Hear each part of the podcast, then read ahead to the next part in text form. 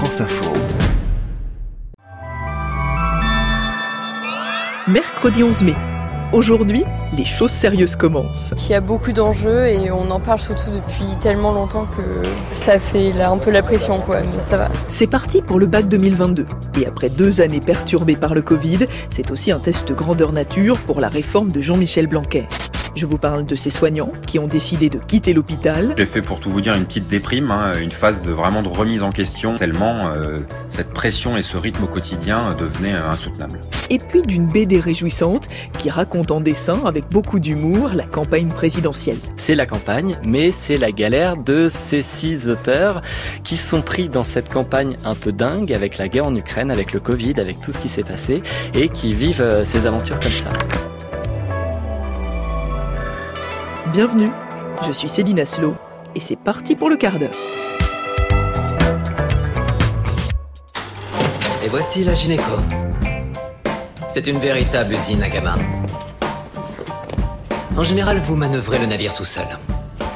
Un navire imposant, en feu, et que personne n'a eu le temps de vous apprendre à manœuvrer. Les séries et les hôpitaux, tout ça a toujours bien matché. Depuis Urgence ou Grey's Anatomy, on sait bien que les médecins en blouse, les patients qu'il faut sauver, les couloirs qu'il faut arpenter, c'est un formidable vivier à intrigue. Les scénaristes adorent ça, et les téléspectateurs aussi. J'ai six médecins bloqués chez eux. La réa et les urgences sont débordées, ils peuvent ne détacher personne. Je parle même pas des I D E et des aides-soignantes. Depuis ce matin, je me bats avec les plannings là, pour essayer de basculer les soignants en médecine interne. Mais la nouveauté, c'est qu'elles sont de plus en plus réalistes, les séries sur l'hôpital. Comme Hippocrate, par exemple, ou This is Going to Hurt, cette nouvelle série britannique qui vient de débarquer sur Canal plus, et qui raconte la fatigue, la pression, le manque de moyens. Bref, tout ce qui pousse dans la vraie vie les médecins ou les infirmiers à démissionner. Car depuis plusieurs mois, on commence à s'en rendre compte. De nombreux soignants décident de quitter l'hôpital pour aller tenter leur chance ailleurs. Le Covid, c'est comme si c'était un nuage de criquets qui s'était abattu euh, sur une ville, sur un pays euh, qui était déjà dans des conditions précaires de survie, quoi. Donc là, il n'y a plus rien. Les conditions de travail au quotidien se sont dégradées. Il n'y a plus la possibilité de prendre correctement en charge les patients. Donc, euh, bah, donc j'ai décidé de, j'ai décidé de faire une pause. J'ai vraiment eu l'impression de retirer ma main du feu dans ce contexte. Bonjour Solène Lehen. Bonjour. Alors tu es spécialiste santé à la rédaction de France Info et tu as donc décidé d'aller à la rencontre de ces professionnels démissionnaires. Est-ce que ça a été compliqué d'en trouver tout simplement ? Ah pas du tout. En fait, ouais. euh, j'ai passé seulement deux trois coups de fil et euh, bah il y avait plus qu'à à ramasser tellement ça tombait. Euh, c'est assez facile entre guillemets de trouver. Parfois on galère un peu hein, dans les reportages pour trouver des témoignages. Là ça a été assez simple. J'ai trouvé facilement des gens, non pas qui avaient démissionné il y a longtemps, hein, mais qui étaient vraiment sur le point de démissionner ou qui étaient en train de démissionner parce que c'est un mouvement qui qui, euh, on va dire, est régulier depuis des mois, euh, qui n'est pas massif. Il y avait un, une étude du ministère de la Santé qui disait, au mois d'octobre, il y a eu, si j'extrapole un peu les chiffres, environ cinq mille démissions de soignants à l'hôpital, privé comme public. C'est beaucoup quand même. Démissions ou rupture, rupture conventionnelle. C'est beaucoup parce que si on regarde, si c'est ça tous les mois, bah depuis le mois d'octobre, on serait à quarante mille démissions. Donc ça fait beaucoup. Malgré tout, on est quand même sur des gros chiffres hein, à l'hôpital, dans les soignants, hôpital privé ou public, on est à environ un million. un virgule cinq million de personnes. Est-ce qu'on sait euh, le profil, finalement, de ces gens qui décident euh, un jour de dire « Bon, l'hôpital, ça suffit, moi je m'en vais », c'est plutôt des jeunes, plutôt des moins jeunes ? Alors, il y a un peu tous les âges. Moi, je suis tombée sur beaucoup de jeunes. Je suis tombée, par exemple, sur des médecins urgentistes qui, à trente-cinq ans, décident, euh, après avoir fait euh, de l'hôpital public, dit « C'est pas possible », de l'hôpital privé, dit « C'est pas possible aussi bah, », qui démissionnent, trente-cinq à quarante ans. Et puis, chez les infirmières, je suis tombée euh, sur des gens qui étaient aussi plutôt jeunes, trente-deux ans, par exemple.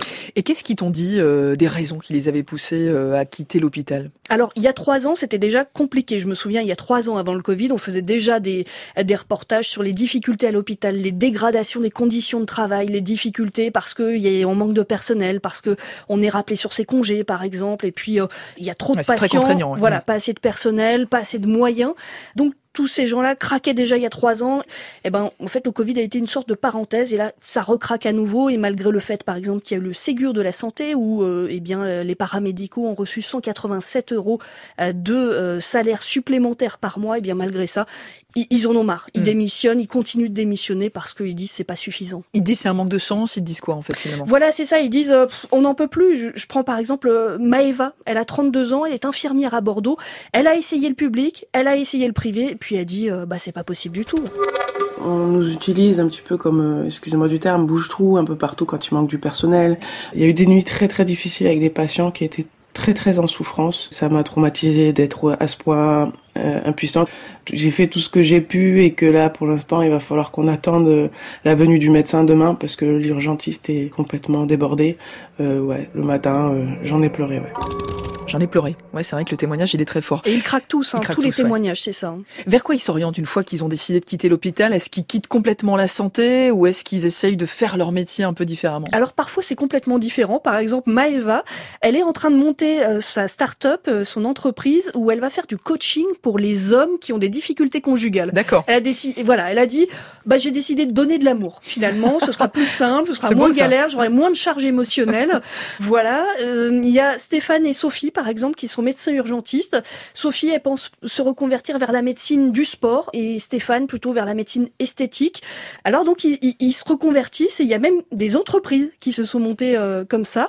Euh, je pense à Anne-Sophie Minkiewicz qui a une entreprise qui s'appelle Infirmière Reconversion. Elle a commencé seulement il y a deux ans euh, son activité et là, ça cartonne. En fait, ça cartonne parce que euh, elle a des coups de fil tous les jours. Elle s'occupe uniquement des reconversions d'infirmières vers les métiers quand même du soin, du bien être, enfin, on, on, on, comment dire, on s'intéresse aux autres, mais il y a aussi des gens qui changent complètement de vie. quatre-vingts pour cent des infirmières vont rester dans le prendre soin. Elles vont continuer à prendre soin des autres différemment à travers d'autres métiers du paramédical, les médecines alternatives, complémentaires, le bien-être, l'accompagnement humain, le coaching, et cetera. Donc ça, c'est quand même le gros euh, des troupes. Et ensuite, on a vingt pour cent qui va radicalement changer. Charcutière, euh, prof de langue, euh, assistante maternelle, euh, qui euh, sont dans des ateliers de couture. Voilà, donc euh, plein de secteurs très différents. Oui, charcutière, ça n'a rien à voir. Rien à voir.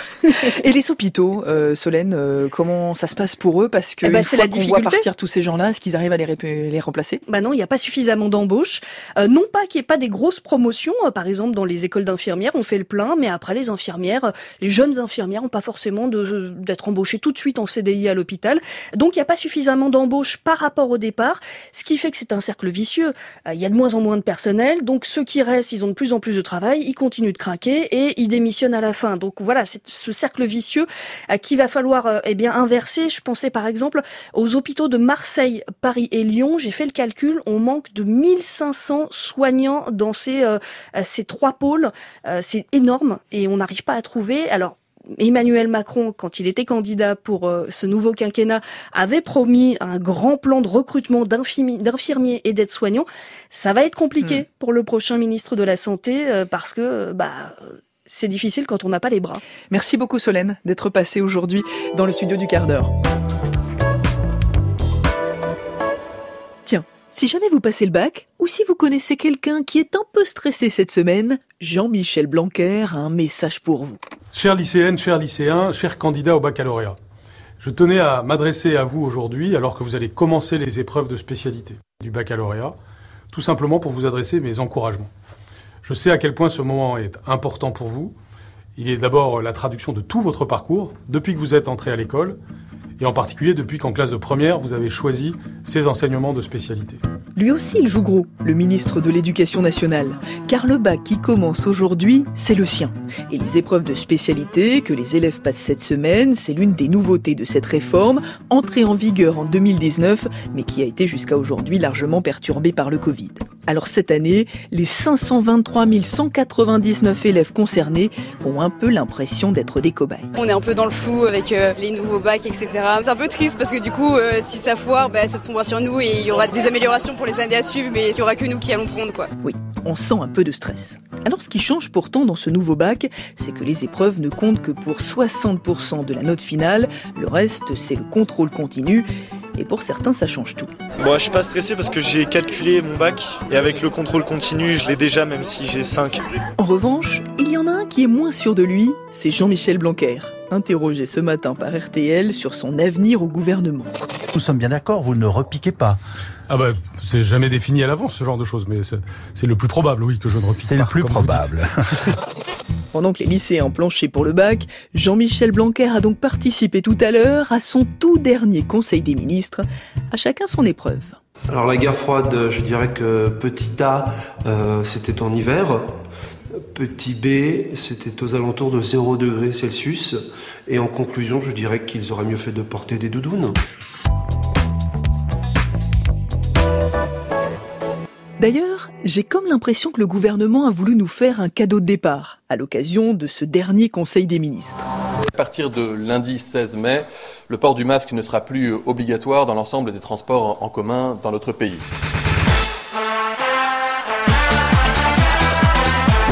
Et hop, une dernière restriction levée avant le passage de relais. Car dans les tout prochains jours, on devrait connaître la composition du nouveau gouvernement d'Emmanuel Macron pour entamer ce nouveau mandat remporté au terme d'une campagne, allez, disons inhabituelle. Une campagne suivie par des centaines de journalistes politiques, mais aussi par six dessinateurs de bandes dessinées embarqués dans les équipes des candidats. Ça donne une B D, Carnets de campagne, qui sort vendredi dans les librairies. Et deux de ces dessinateurs, Louison et Coco Pello, sont venus nous voir dans le quart d'heure pour nous parler de ce projet et de cette drôle de campagne. L'homme, le candidat de la ruralité, ça vous va bien ? Disons que j'ai au moins ça que personne ne peut m'enlever. En même temps, en face de ça, on sait que ce sont des personnes dynamiques, euh, qui créent, qui inventent. J'ai visité un marché ce matin. Aujourd'hui, il faut réinvestir nos outre-mer. C'est de ça dont ils ont besoin. Ils ont besoin de zones franches, ils ont besoin de réinvestissement. J'ai parcouru des milliers de kilomètres, de Quimper à Avignon, de Douai à Aubenas, de Frontignan au Creusot. Bonjour Louison. Bonjour. Alors vous, vous avez suivi la campagne d'Anne Hidalgo, majoritairement, mais aussi, on va en parler de façon plus courte, celle de Christiane Taubira.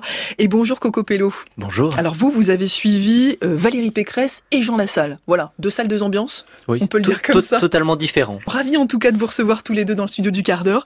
Moi, j'ai envie de vous demander comment ça va d'abord, parce que suivre une campagne présidentielle, on dit que ça ressemble souvent à un marathon. Ça, vous n'êtes pas trop fatigué ? Euh, je pense que la semaine qui a suivi la campagne, on a tous dormi. Enfin, en tout cas, moi, je faisais des nuits de douze heures, treize heures, quatorze heures. Je me réveillais à onze heures, je me disais, oh là, qu'est-ce qui s'est passé ? Et en fait, c'était le contre-coup de la campagne. Louison, elle fait non de la tête. Je ne sais pas si ça vous êtes d'accord. J'aurais aimé faire des nuits de douze heures, mais malheureusement, moi, j'ai enchaîné directement sur un autre projet. Donc, non, j'ai pas eu le temps de me rendre compte que j'étais fatiguée. Mais je vois bien que mon corps me dit tout le temps que, genre, vacances, un jour, ça sera bien. Ça y est, c'est fini. En tout cas, rassurez-vous, c'est terminé.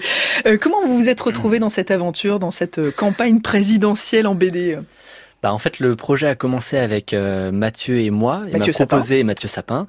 Euh, il m'a envoyé un mail. On est chez le même éditeur, Dargo, et euh, il m'a dit euh, bon bah viens, on fait un truc sur la campagne. Et à partir de ce moment-là, on a décidé de rameuter d'autres dessinateurs et dessinatrices qu'on connaissait.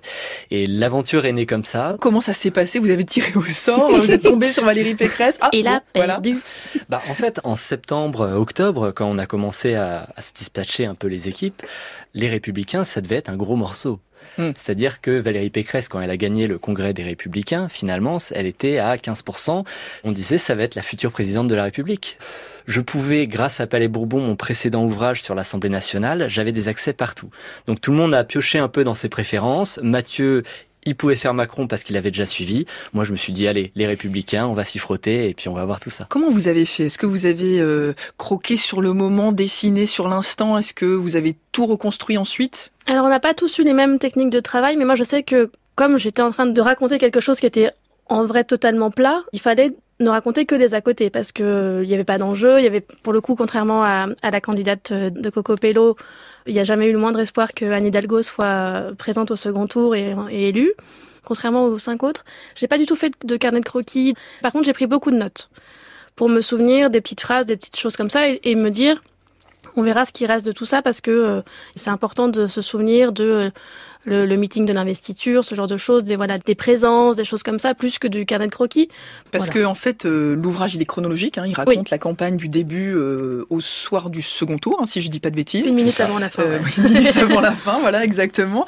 Ça veut dire qu'il a fallu s'insérer avec les autres dessinateurs, les autres euh, candidats. Comment est-ce que vous avez travaillé tous ensemble ? Vous vous êtes tenus au courant un petit peu au fur et à mesure ? La particularité de cet album, c'est que c'est un point de vue très subjectif parce qu'on se représente tous dans la bande dessinée. Donc mmh. en fait, c'est aussi, c'est la la campagne, mais c'est la galère de ces six auteurs qui sont pris dans cette campagne un peu dingue avec la guerre en Ukraine, avec le Covid, avec tout ce qui s'est passé et qui vivent ces aventures comme ça. Donc nous, en fait, ce qu'on a fait dès le début de l'aventure, on a créé un fil signal où en fait on s'envoyait plein d'informations. Je suis parti en Grèce, à Samos, dans un camp de migrants avec Eric Ciotti, Nadine Morano en janvier. Et en fait, je, je prenais des photos, je prenais des notes, je prenais des croquis, j'envoyais aussi mon ressenti aux autres dessinateurs. Et eux, en fonction aussi de ce ressenti-là, je pense que inconsciemment, ils dessinaient aussi leur page et racontaient aussi, je sais pas moi, je pars à Samos, euh, hop, en Grèce. Et puis euh, les pages d'après, c'est Morgane qui rebondit avec une histoire de Zemmour et qui pense à ce salaud de Coco Pello, il doit être en train de bouffer des feuilles de vigne à Samos tranquille avec Valérie Pécresse. Qu'est-ce que je l'envie, quoi. Mais c'est intéressant ce que vous disiez sur la subjectivité, parce que je trouve que c'est ça effectivement qui donne l'impression qu'il y a des choses qu'on n'a jamais vues. Ça apporte autre chose. J'imagine que c'était un petit peu ça le, le but. L'intérêt d'un projet comme ça, c'était d'avoir euh, six récits, six subjectivités et pas juste un truc qui colle à l'actu d'une actu qui est passée tellement vite et puis de façon tellement un peu, enfin voilà. Mais il est certain que dès le début, c'était intéressant de raconter nos points de vue, de mettre des morceaux de notre propre vie. Dorothée, on voit beaucoup sa famille, les questions sur l'écologie. Moi, il y a mon chien, parce qu'évidemment, il faut qu'il y ait un moment il y a mon chien, sinon j'ai un procès. Et mais c'est vrai que ce qui est absolument dingue, c'est qu'en fait, au début de la campagne, le collectif se crée, mais on n'a jamais travaillé ensemble. Et euh, on a commencé à faire nos pages et en fait il y a un moment où on a eu ce petit stress de se dire ah est-ce que ça va coller ? Mm. Est-ce que on n'est pas en train de faire n'importe quoi ? C'est arrivé, je sais plus, fin janvier en fait le premier collage de nos planches et là on s'est dit ça marche et on arrive à se répondre et on est en train de créer quelque chose et je pense qu'au fur et à mesure des pages on sent la création aussi de ce collectif. Si bien que euh, le tout dernier dessin, bah en fait, c'est un dessin qu'on a fait à six mains. Qu'est-ce que vous avez retenu de ça finalement ? Parce que vous étiez ni l'un ni l'autre novice de la B D politique, pour euh, utiliser peut-être un terme un peu pour tout. C'est ça que mais, déjà, d'ailleurs, euh, qu'est-ce que voilà, qu'est-ce que vous avez retenu de, du suivi sur le long terme de cette campagne ? Moi, ce qui m'a marqué par rapport à Palais Bourbon, où j'ai pu suivre des députés dans leur intimité, là, c'est vrai que c'était l'accessibilité des candidats et euh, ce côté vraiment marathon, on le sous-estime, mais en fait le facteur humain, il est absolument dingue en fait dans la campagne. C'est que euh, on a une personne comme ça qui doit bien manger, bien dormir. Nous aussi, bah dès que on peut aller aux toilettes, ah, on va aux toilettes. Oui. Dès qu'on peut manger, on va manger. Et puis tout est cadré, mais à la minute près, et on est obligé de tout suivre. C'est ça qui est difficile. Moi, je retiens en tout cas que Jean Lassalle vous dit qu'il y a des toilettes dans son bus, lequel il fait le tour de France. C'est très oui, important. Il est très très important pour Jean Lassalle. En fait, donc on a fait tout un trajet comme ça dans le Sud-Ouest ensemble. Ce qui était assez dingue aussi à vivre. Et ça me permettait de me reposer un peu de la campagne de Valérie Pécresse qui battait de l'aile. Et c'est vrai qu'il me disait toujours dans son bus, mais tu sais, il y a des toilettes dans mon bus et tu peux pisser quand tu veux. C'est une phrase qui restera de cette campagne. Merci à tous les deux. Ça s'appelle donc Carnet de campagne, au pluriel évidemment. Merci d'être venus nous en parler dans le studio du Quart d'Heure. Merci à vous. Merci. Allez, en attendant la prochaine campagne, je vous dis à demain. Prenez soin de vous.